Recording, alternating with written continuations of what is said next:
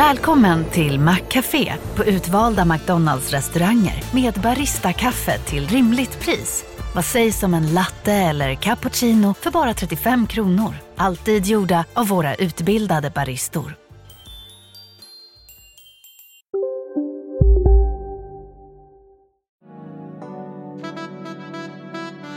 Du lyssnar på en podd från Närkes Allehanda.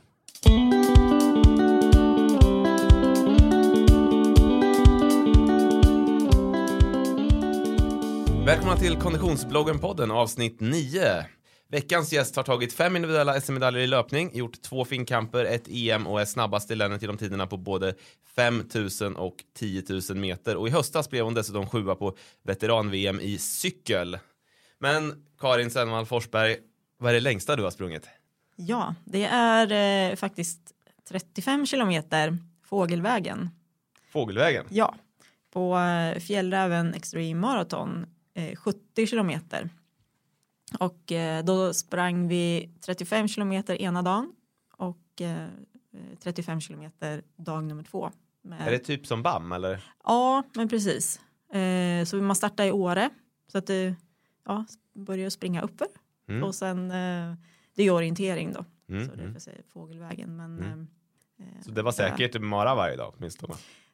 Ja, nu hade jag, det var inte jag som orienterade så Mm. att eh, det, det blev nog ganska rakt Ja, ja. tror jag. Ja. Ja, ja, fjällorientering då kan man ju gå ganska rakt på. Det är lite skillnad mot eh, skog naturligtvis. Men, ja. men ändå. Ja, jag får jag kolla upp lite eh, i din statistik och du har gjort eh, tre halvmaror i varje fall kom jag fram till som längst liksom. Har gjort tre halvmarer. Mm, Ja, det, ändå det fanns jag- någon, eh, något Åstaslopp och något Nora sjön runt och någonting Ja. mer tror jag. Ja, men precis. Stockholm. Eh, Stockholm heter halvmarat, eller Ja. Kungsholmen runt kanske heter. Nej, ja. Stockholm halvmaraton tror jag. Ja. På, det här är ganska länge sedan. Mm. Mm. Jo, men då stämmer det. Det är tre halvmarer. Så de tre ja. hittar jag. Ja. En 18.05 fortfarande banrekord i Nora sjön runt med ganska god marginal Ja, som bäst. jag, jag var i väldigt bra form det året. Och Mm. det hade varit spännande att se vad jag kunde ha gjort- gjort på en eh, flack halvmara. För den är ju väldigt kuperad. Ja, Norra det är ju bland de tuffare halvmaror man kan tänka sig. Ja, Vi ska prata mer om din elitkarriär och också om, om eh, din coachningsverksamhet som du har just nu. Men vi ska börja med eh, nuläget, för just nu springer du inte. Och det var ganska länge sedan du gjorde det.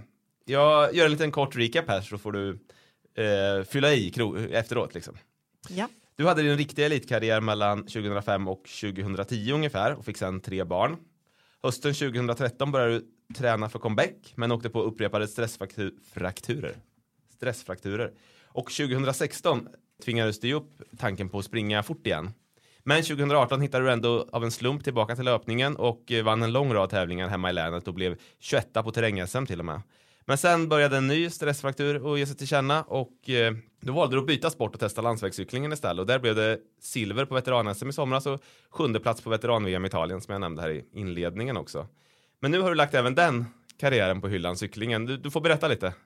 Ja, men precis. Jo, men jag har ju trasslat på ganska mycket med skador genom åren och eh, som, du, som du var inne på där så var ju elitkarriären var ju mellan 2005 och 2010.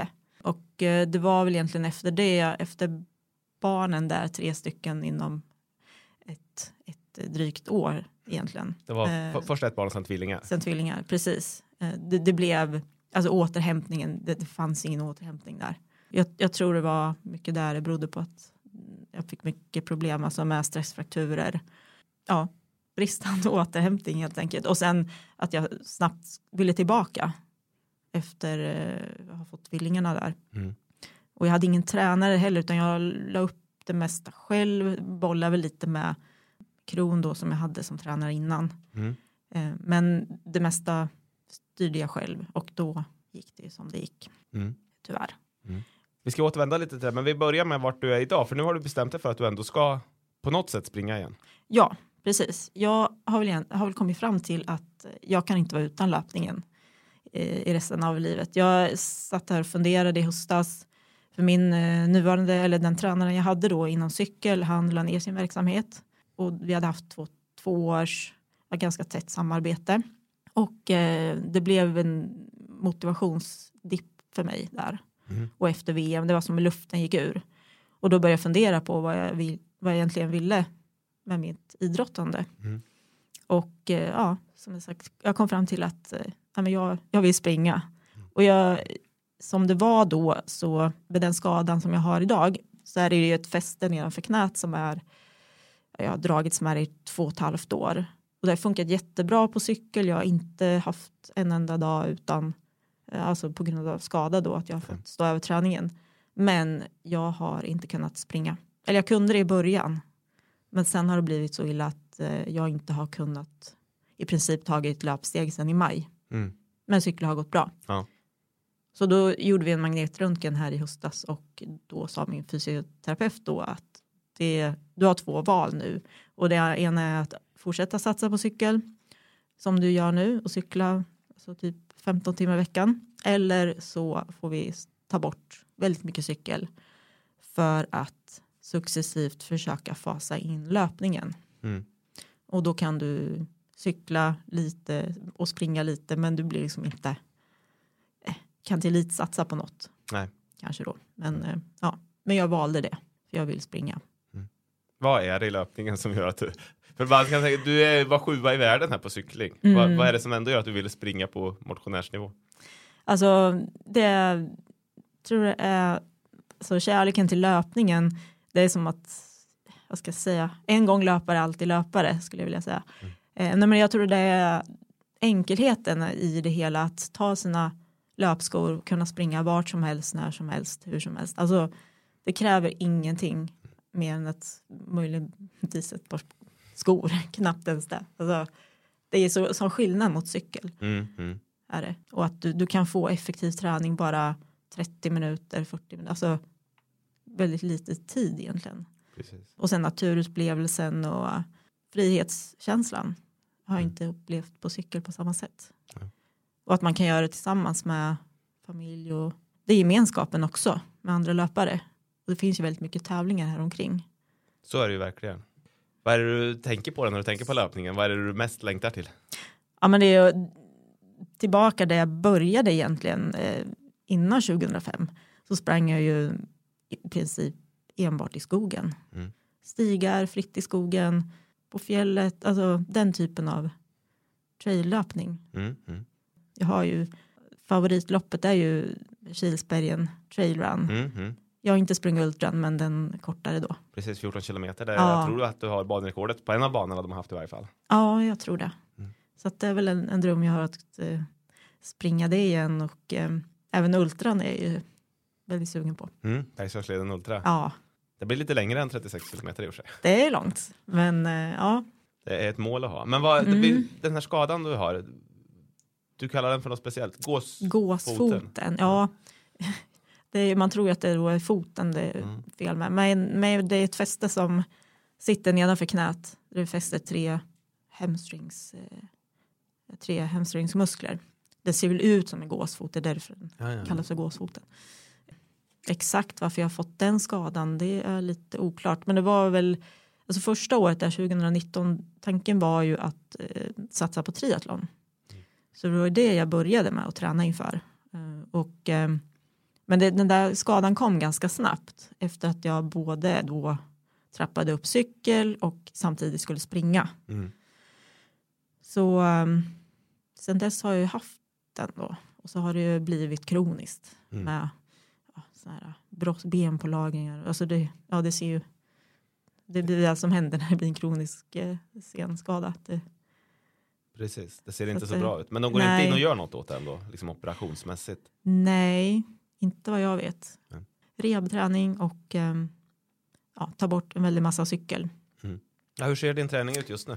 Ja, just nu är det väl eh, så att jag har två cykelpass i veckan och um, rehab varannan, veck- varannan dag, rehabövning. Sen eh, får jag köra styrketräning. Mm. Och jag har väl undersökt andra alternativ också, men jag kan köra rodd eller eh, skier får jag köra. Mm, mm.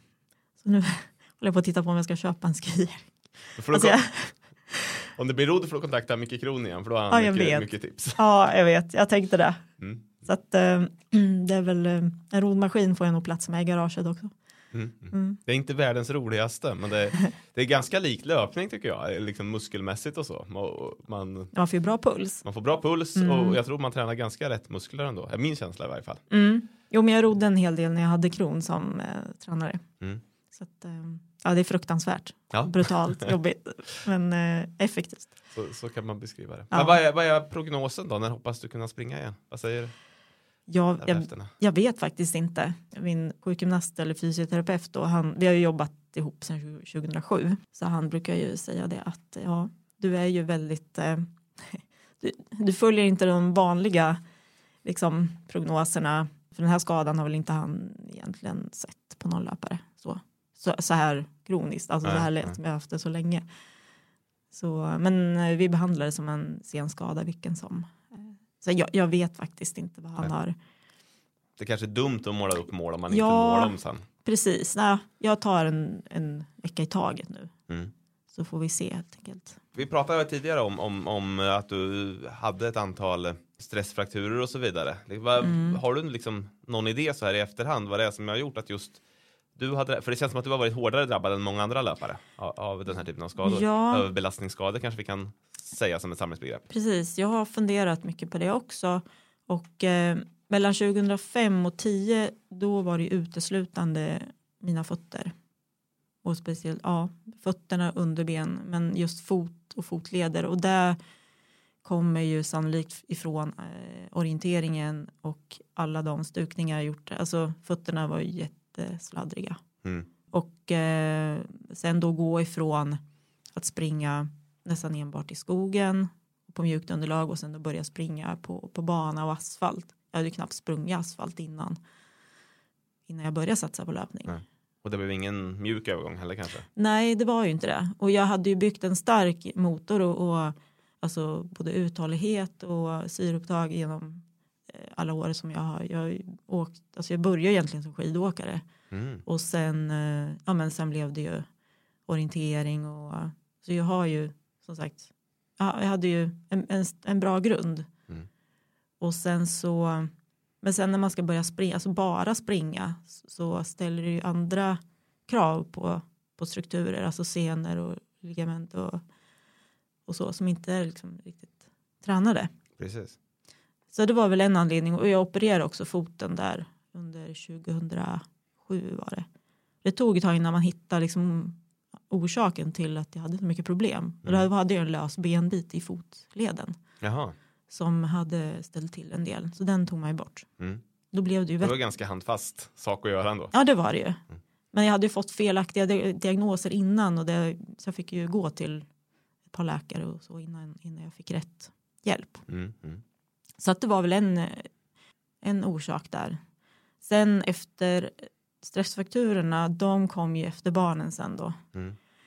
Eh, jag, alltså, jag tror bristande alltså, återhämtning, jag tror det är många faktorer i det där, men, men eh, liksom, återhämtning, sömn, kosten har en stor del i det också. Och att, eh, ja, jag lyssnar inte på kroppen heller.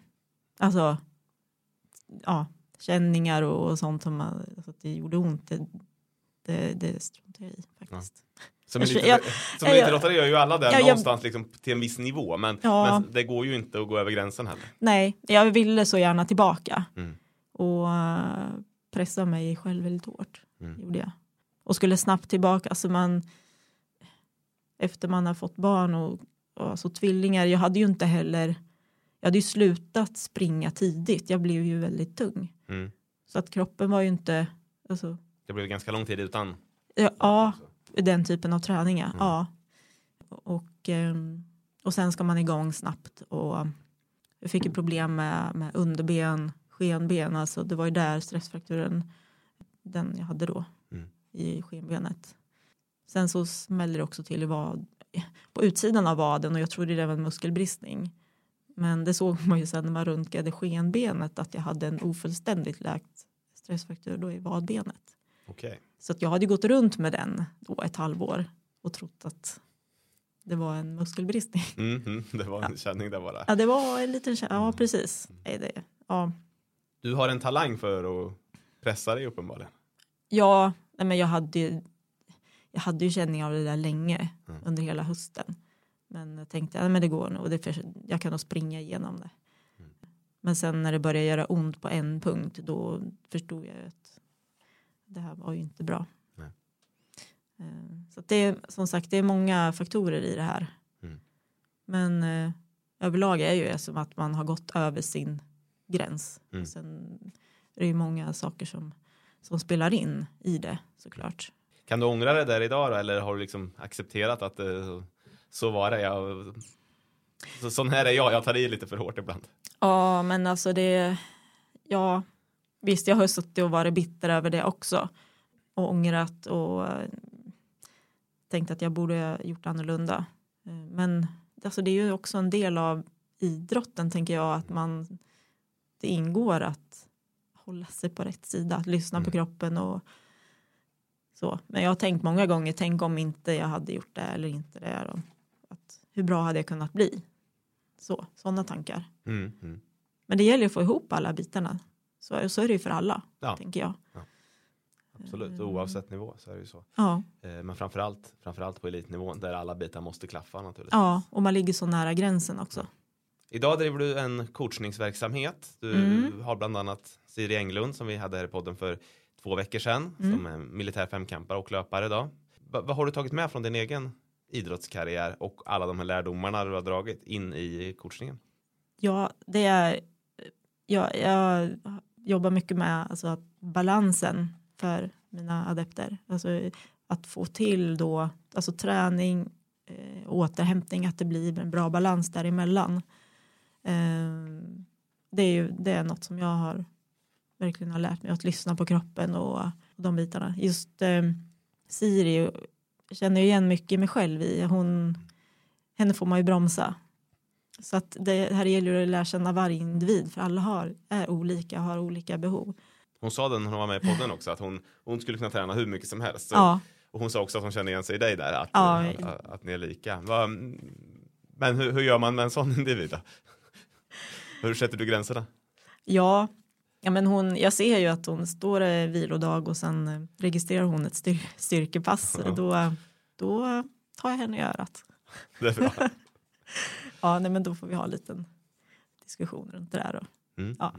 Och det, blir, det är ju så, man vet ju egentligen, så var det ju för mig också. Jag vet, alltså, innerst inne vet man ju att man borde göra vila eller borde göra, men, men eh, man behöver höra det från någon annan. Någon annan som inte är ens partner eller ens när, närmaste krets, utan ja, utifrån. Utifrån, precis. Ja, Men du hade ju som du var inne på inte alltid tränare. Tror du att det är en stor fördel? Hade det varit bättre för dig att, att haft en, en tränare som bromsade dig? ja nej, men jag, jag kan inte träna mig själv. Det, det, det, det blir inte bra. Så är det. Så är det. Ehm, hur funkar coachningsverksamheten då? Du har fyra, fem adepter nu. Ja, precis. Jag hade fem, jag har fyra just nu då. Ja. Och det är ju Siri och sen tre löpare. Bland annat Björn Engqvist som många säkert känner till. Ja, men Björn som känner är lite löparinspiratör här i Örebro. Ja, Ja. Jo, det kan man väl säga. Ja. Mm. Har du fått snurr på verksamheten? som? Ja, jag har inte marknadsfört mig sådär. Det har jag inte gjort. Jag jobbar ju också heltid med ett annat jobb så att eh, jag har inte riktigt, jag har inte tagit steget att Har du också valt att bli egen? Då är det viktigt att skaffa en bra företagsförsäkring. Hos oss är alla småföretag stora och inga frågor för små. Swedeas företagsförsäkring är anpassad för mindre företag och täcker även sånt som din hemförsäkring inte täcker. Gå in på swedea.se företag och jämför själv. Hej, Synoptik här.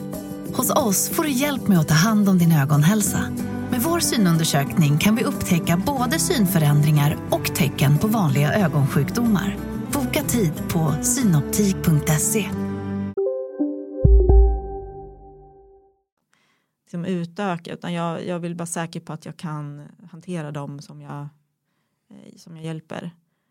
Det, jag, jag vill hellre ha alltså, kvalitet istället Mm. för kvantitet. Just att man, jag vill ha ett nära samarbete och kunna verkligen lägga upp träning och, och så på individnivå och ha Mm. den kommunikationen och det tar väldigt mycket tid också. Mm. Gör. Men eh, ja, det, det är så jag har valt att lägga upp det. Men har det varit självklart att du, du vill fortsätta? Är det liksom ett steg att, att ha kvar en fot i löpningen? På något sätt? Ja, men faktiskt så är det det. Eh, för det tog ju ett tag innan jag, jag, så jag har alltid varit intresserad av alltså, träning och kost och prestation eh, och, och så. Men eh, och sen har det ju liksom vuxit fram successivt också att hjälpa andra. Och för jag har ju fått mycket alltså, frågor och så under, under min karriär om jag kan hjälpa ja, och bolla lite och Mm, hjälpa mm. till med upplägg och så. Men jag har inte riktigt, alltså då var jag så uppe i mitt eget. Mm. Och eh, sen när det alla de här skadorna kom och jag insåg att jag kommer inte komma tillbaka till någon elitkarriär så blev jag lite bitter också på det. Alltså jag, jag behövde få lite distans till löpningen. Så det var egentligen först när jag började fokusera på cykel och, och, och, och såg att ja, men här har jag ju en öppning och här kan jag ju komma framåt inom cykelsporten. Mm. Det var ju då jag först kunde se, alltså jag fick distans till löpningen att ja, men nu är jag nog redo att starta upp en verksamhet. Och ehm, då fick jag som också en annan roll inom löpningen att nu är jag inte löparen men jag, utan coachen eller tränaren istället. Mm.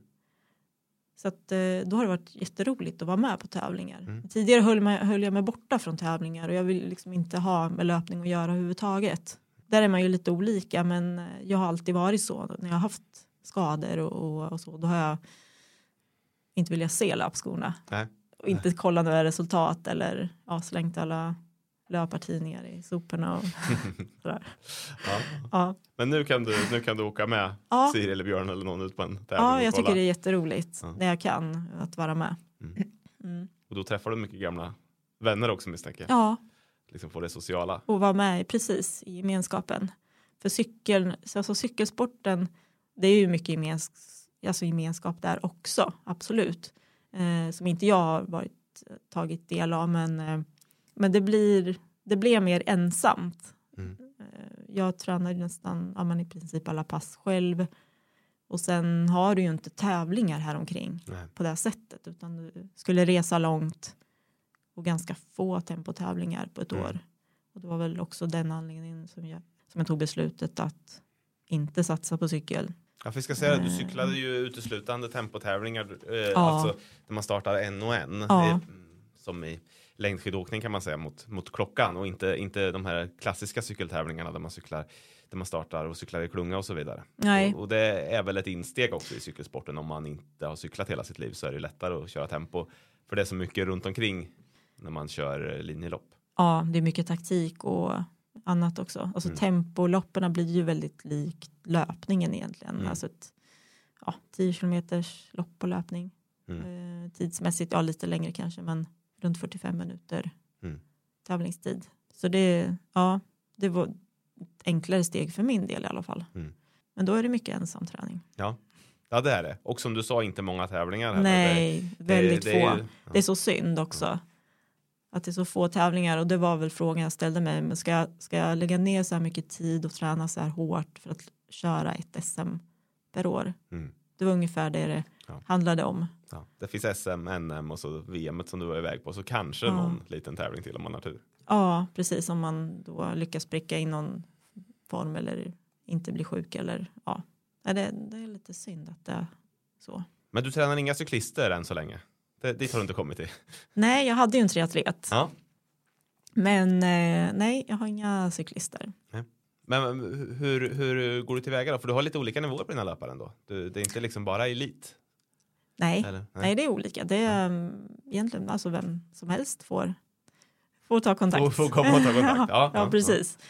Nej, men det är ju ja, det är olika nivåer på. Du har ju, kör ju mest rehab nu- just nu som vi var inne på, cyklar lite grann. Men Mm. jag har ändå bett dig att ta med ditt eh, favoritträningspass. Så det kan bli lite spännande att se om det är ett pass du drömmer om att själv få göra. Eller om det är något du brukar ge till dina adepter. Ja, precis. Nu tog jag ett eh, cykelpass faktiskt. Ja, ja. Fick det bli.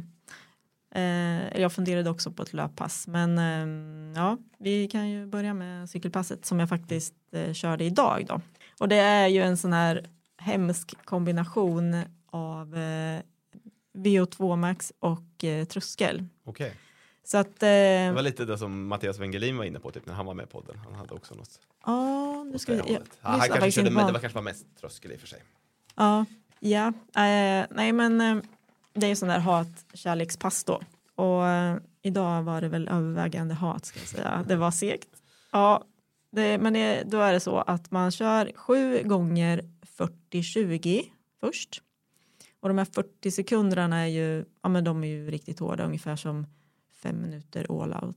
Att du skulle göra. Mm. Och, sen, och 20, eh, då trampar man bara runt. då trampar man ju bara, precis.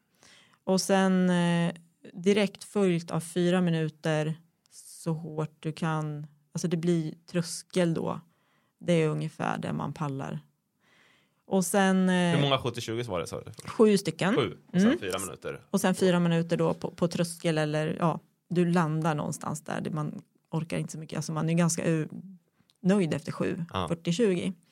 Sen har du fyra minuter lugnt eh, rull eller trampning däremellan. Sen kör du sex gånger 40-20. Mhm. Så du går ner en minut där, men då ökar du en minut. Så du kör fem minuter tröskel. Okej. Mm. Och sen har du fyra minuter eh, lugnt däremellan. Sen kör du fem gånger 40-20. Och så eh, kör du sex minuter tröskel då. Alltså det är ju, Eh, 11 minuters. eh, ja exakt, tre gånger 11 minuter då Mm. på VO2 max. Ja, och sen tröskel eller där så hårt du kan. Liksom. Mm. Mm. Mm. Mm. Så att man är ganska Det låter urvriden. Ja, det låter rätt tufft. Den är jobbig. Ja, Ja, ja. Idag var det ett sluttande plan. Då ser man ju för varje då serie att Det blir lite, Det går lite lägre. för- ja, precis. I uh, cykel ser man ju det väldigt tydligt när man har vattmätare och så vidare. Ja. Det blir väldigt svart på vitt vad man eh, gör. jag tycker det är så brutalt jobbigt alla kvalitetspass på cykel. Jag har alltid tyckt. Mm. Så tröskel känns som, ja, jag tycker det är jobbigare än, än löptröskel. Ja. Har man inte en lägre puls när man cyklar generellt? Eller bara för att jag är dålig på att pressa upp mig? När jag cyklar spinning, jag Ja. kommer ju aldrig upp i samma puls där som när jag springer. Hur mycket jag än tar i känns det som. Ja, nej, det handlar om vad man är tränad för. Ja. Jag, det var ju så för mig i början. Sen har det blivit bättre. Nu når jag ju som löpning ungefär Ja, du gör det? i puls. Ja, men distanspulsen ligger ganska mycket lägre än vad det löp, gör i löpningen. Men eh, Men distans i cykel, man, det är ju ofta längre va? Eller? ja, det är ju det. Det är ju rätt, rätt långa pass man kör. Ja, fyra, fem timmar. Jag hade ju sådana pass, fyra, fem timmar. Men Nej, jag- kan, jag då blev kanske skulle komma ner i puls om du sprang 4-5 timmar också menar. jag. ja, jo, men det är sant. Det Om man, jämför, man- om man jämför på det sättet istället. Men, ja, Ja. ja. jag förstår vad du menar. Men det där lät som ett eh, hårt pass. Är tanken att det är liksom ett, eh, ett eh, VO2 max-pass? Liksom, Ja, att du ska, Precis. det är där man ska ju- bygga. Ja, det blir ju det. Och sen, eh, ja, sen tröskel, det blir någon kombo där. Men eh, det är VO2 som är, eh, som är huvudsyftet. Så det är mitt eh, alltså favoritpass. Men det, oftast blir det de passerna är. Det är de som kräver en del av en. Ja. Eh, I mitt fall. Men att man klarar av dem. Ja, att man klarar av dem, precis. Det är ändå skönt när det är över, oavsett hur de har gått egentligen.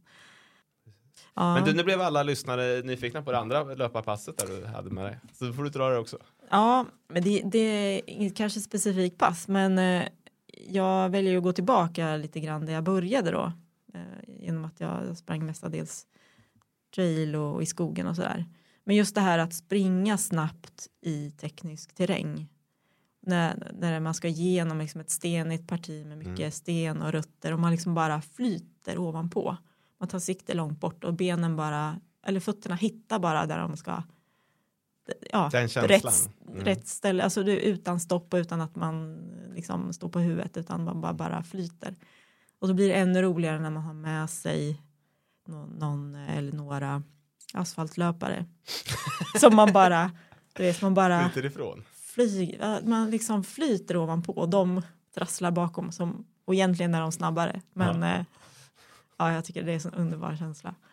Ja, det är härligt faktiskt. Det, där känner jag igen mig lite för jag, eh, jag är ju också hy hygglig traillöpare, inte på din nivå naturligtvis. Men, men i förhållande till asfaltslöpare av Ja. samma klass. Så, ja, det är roligt. Ja, Jag har ett parti eh, på Bergslagsleden lite söder om Laxå mellan, mellan Ramundeboda och, och vad heter nästa etappmål? Gråmon. Mm. Där det är riktigt bökigt på ett ställe. Uh, där brukar jag springa fram och tillbaka ibland just, för att träna upp den där känslan. Mm. Den vill man ju ha som traillöpare. Man, man, när man kommer, om, man, om man som jag fuskar och springer mycket väg på vintern. När man kommer tillbaka på våren då har man ju tappat lite av det. Mm. Så då behöver man köra några gånger för att liksom, fötterna ska vänja sig vid stenar och rötter. Mm. Känner jag. Och då kan jag ta sådana partier liksom. Springa lite fram och tillbaka. Ja, men precis. Vi måste hinna med och blicka tillbaka lite Mm. på din karriär också innan vi avslutar. Du hann med fem individuella SM-medaljer sa jag i inledningen här. Om jag har räknat rätt. Två brons på 5000 meter, friidrotts-SM, två brons på 10 000 meter och två medaljer på terräng-SM. Sen gjorde du två finkamper på 5000 meter. Du var fyra 2006 och femma 2010. Du eh, tog NM-guld på 10 000 meter. Du sprang eh, eh, som bäst 16.48 på 5000, 34.34 på 10 000 och du har Närke-rekord på båda distanserna fortfarande. Plus då att du har vunnit en eh, himla massa tävlingar här hemma vid. Och så har du gjort ett eh, terräng-EM också, det glömde jag få med i min statistik, men det vet jag att du har gjort. Mm. Vad av allt det där är du mest stolt över? Ja, jag tror Finnkampen 2010 faktiskt. Och det var nog för alltså under de förutsättningarna som, som jag sprang. För att jag, jag var inte uttagen i laget det året utan jag var reserv. Mhm. Så att jag befann mig på fredagen då på kvällen så var jag ute i, ja, ute i bushen, ute i Dyltabruk. Mhm. Satt jag med, med ett gäng med jobb, jobbarkompisar klockan tio på kvällen där och hade middag och grejer. Ja. Eh, men jag, jag körde gjorde jag så att jag hade inte druckit någon vin där. Men då ringer de ju från eh, landslags, ja det var väl landslagsledaren där då. Mm. Ringer från eh, Finland.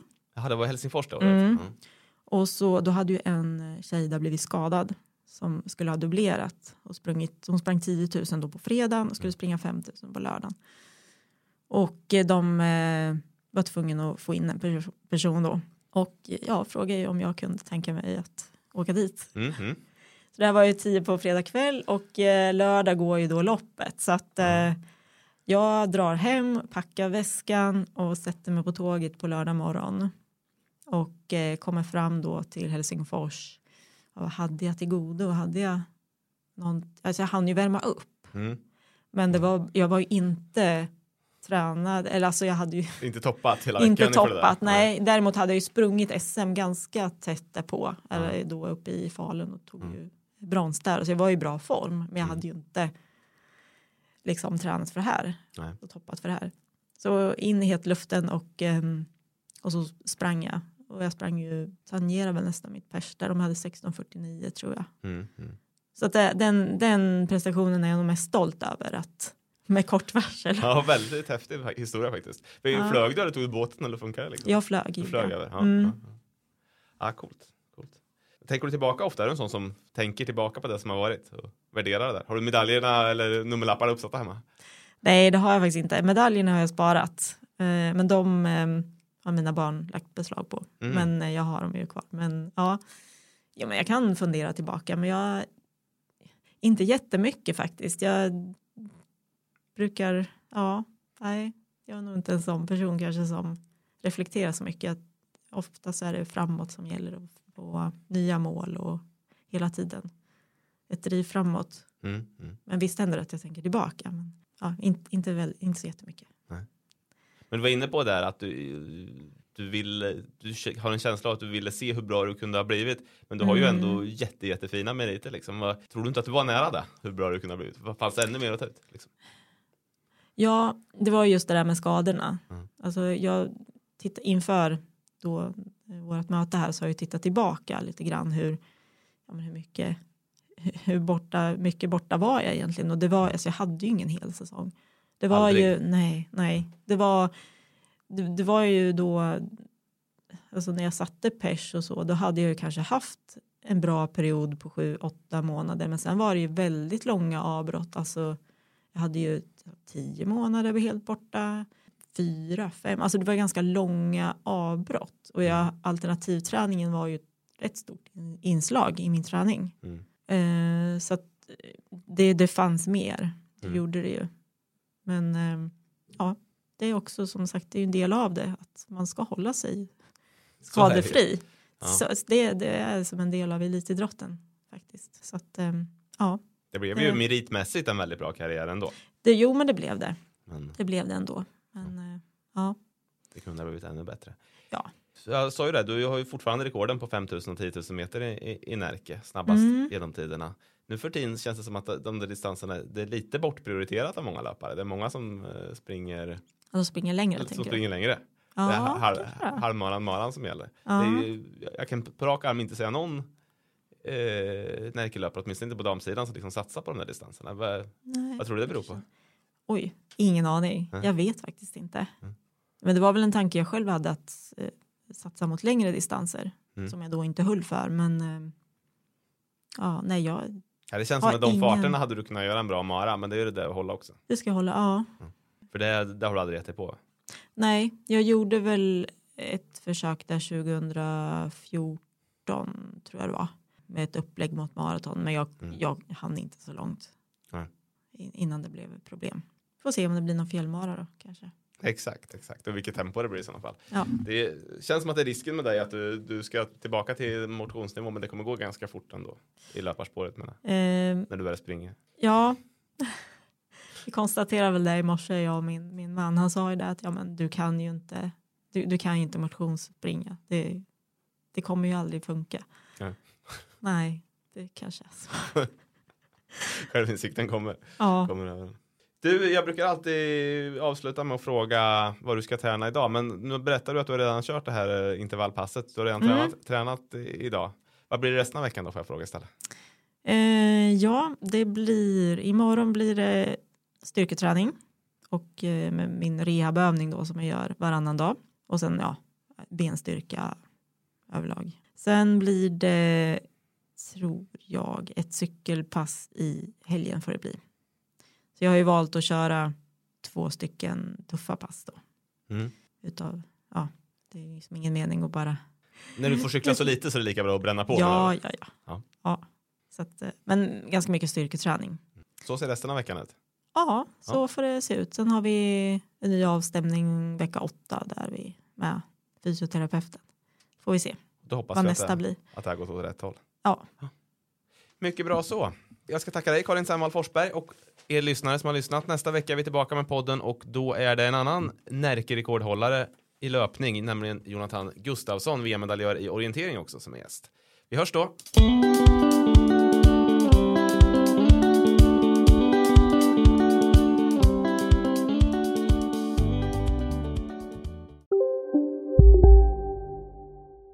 Big Mac har miljarder fans över hela världen. Under mer än 50 år har den skapat popkulturell historia. En legend med 100% nötkött och den mytomspunna såsen. Nu finns Big Mac för bara 39 kronor på McDonalds.